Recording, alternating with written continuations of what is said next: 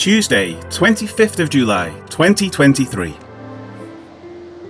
And he said to them, Into what then were you baptized? So they said, Into John's baptism. Acts 19, verse 3.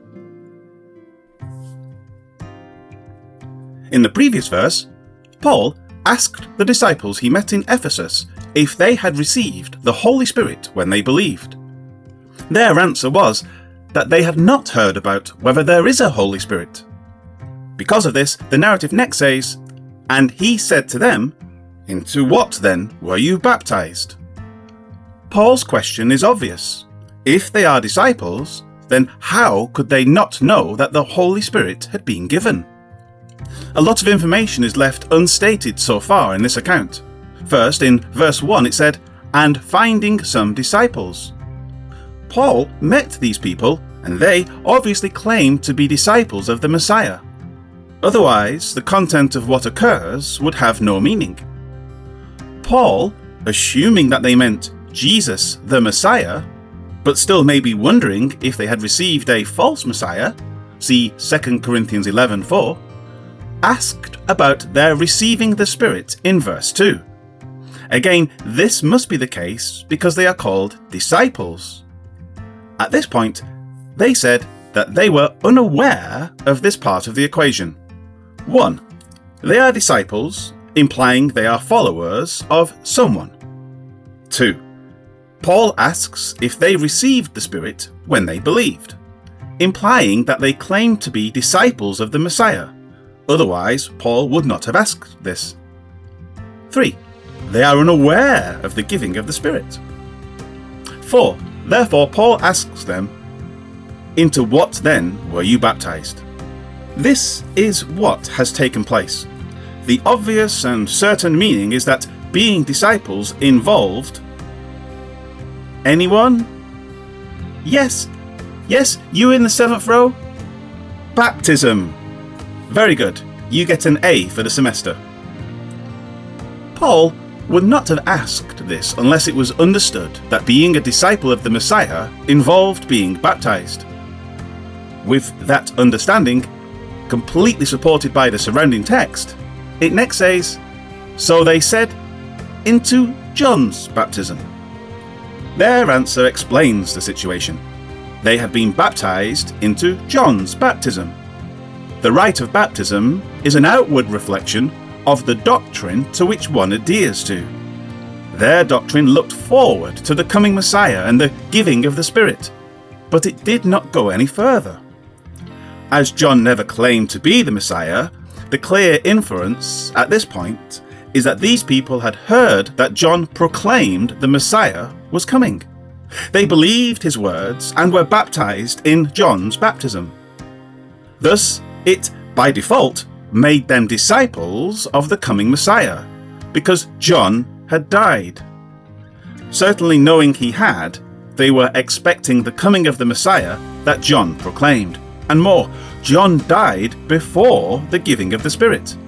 These disciples probably travelled back home to Ephesus, never hearing about the coming of Jesus. To understand what the faith of these disciples was based on, take time to read Luke 3 1 to 22. A short portion of this larger section will give an important part of that passage. Now, as the people were in expectation, and all reasoned in their hearts about John, whether he was the Christ or not, John answered, saying to all, I indeed baptize you with water, but one mightier than I is coming, whose sandal strap I am not worthy to loose. He will baptize you with the Holy Spirit and fire. His winnowing fan is in his hand, and he will thoroughly clean out his threshing floor and gather the wheat into his barn. But the chaff he will burn with unquenchable fire. Luke 3 15 to 17.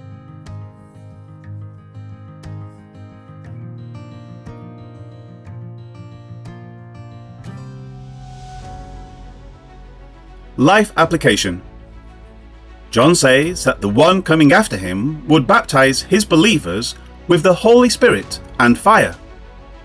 Special note for hyperdispensationalists. This does not mean that this is the baptism Jesus refers to in Matthew 28:19. Jesus' followers do not baptize anyone into the Holy Spirit, nor do they purify those who believe, symbolized by the fire. That is solely a work of the Lord.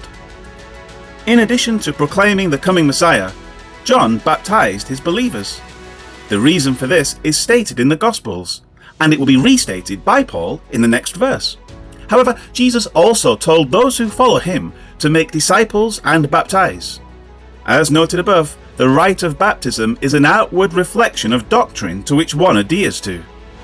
This means every person who receives Jesus, believing his gospel, is to be baptized. It is a reflection of the doctrine that is adhered to when they believe Christ's death, burial, and resurrection.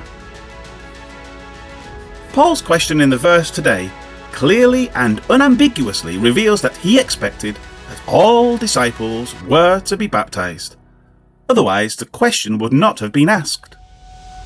If you have not been baptized as an outward demonstration of the inner change that has taken place in you, it is your responsibility to have this corrected. Be baptized, identifying yourself with the Lord who has already saved you because of your faith in Him. Glorious Lord God, Jesus did not leave us with a long laundry list of things that we should do to honour Him. But two of the things He did leave for us to accomplish are to be baptized and to regularly observe the Lord's Supper. May we be willing to observe these ordinances to honour Him accordingly. Amen.